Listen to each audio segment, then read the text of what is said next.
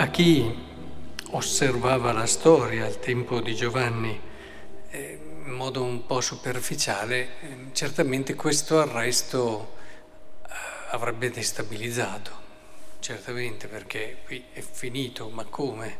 Lui che era vero, lui che non guardava in faccia a nessuno, lui che cercava la verità, adesso lo arrestano e qui le cose diventano non solo problematiche, ma addirittura fallimentari. Eppure proprio in questo momento cosa succede? Succede che inizia la missione di Gesù. Da allora Gesù cominciò a predicare e a dire convertitevi perché il regno di Dio è vicino. La fine di Giovanni, l'inizio di Gesù. E quella sapienza di cui si parla nella prima lettura, l'abbiamo ascoltato, no?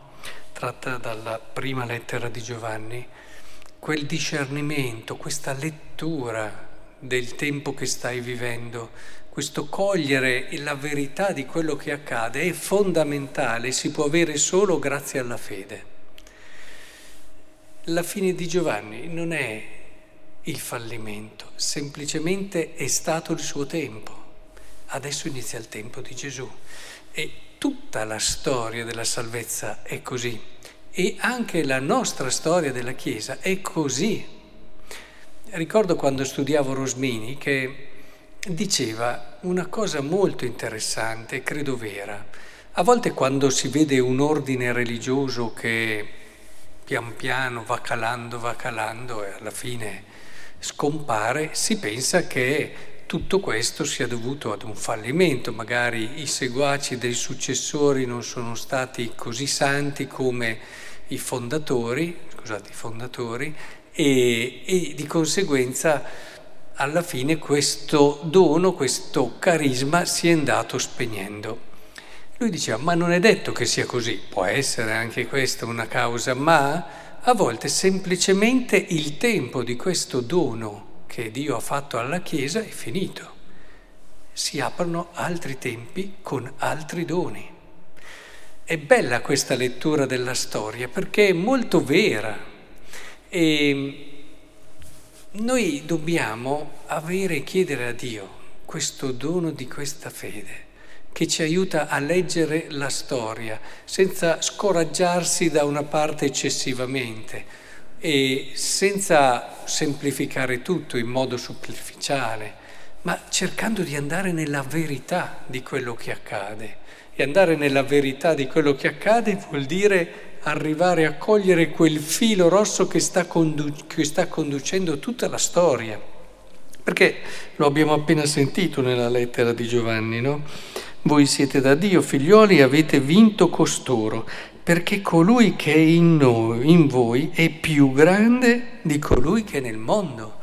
Cioè voi avete vinto, lui ha già vinto il mondo.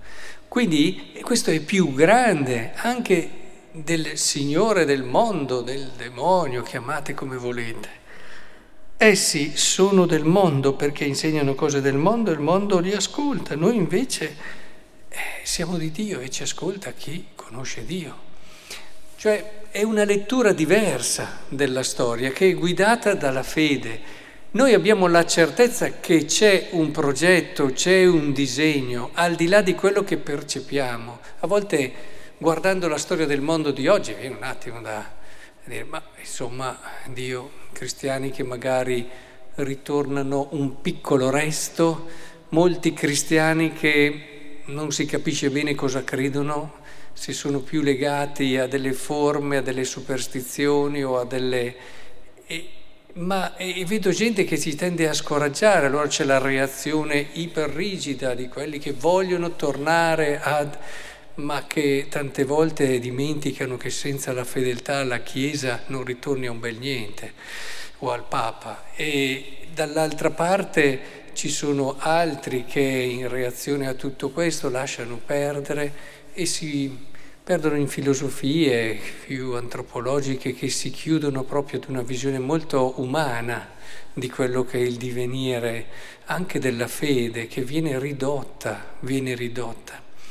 In mezzo a questi però ci sono i testimoni veri, gli uomini guidati da grande fede e quelli che sanno leggere la storia, quelli che non scelgono la scorciatoia, accettano anche di essere un resto perché Dio ha voluto eh, salvare il mondo attraverso non la potenza, non la forza, ma attraverso lo scandalo della croce. Ecco, credo che sia importante imparare a leggere la storia così. Si parla di ottimismo cristiano, è giusto, ci deve essere, cioè una visione carica di speranza, che non è però una speranza che solo ti proietta dopo, no? ma è una speranza che ti fa leggere l'oggi scoprendo ed individuando in questo oggi quel filo rosso di salvezza di Dio. Finisce una cosa, ne parte un'altra più importante. Questo sempre è stata la storia di Dio e sempre sarà.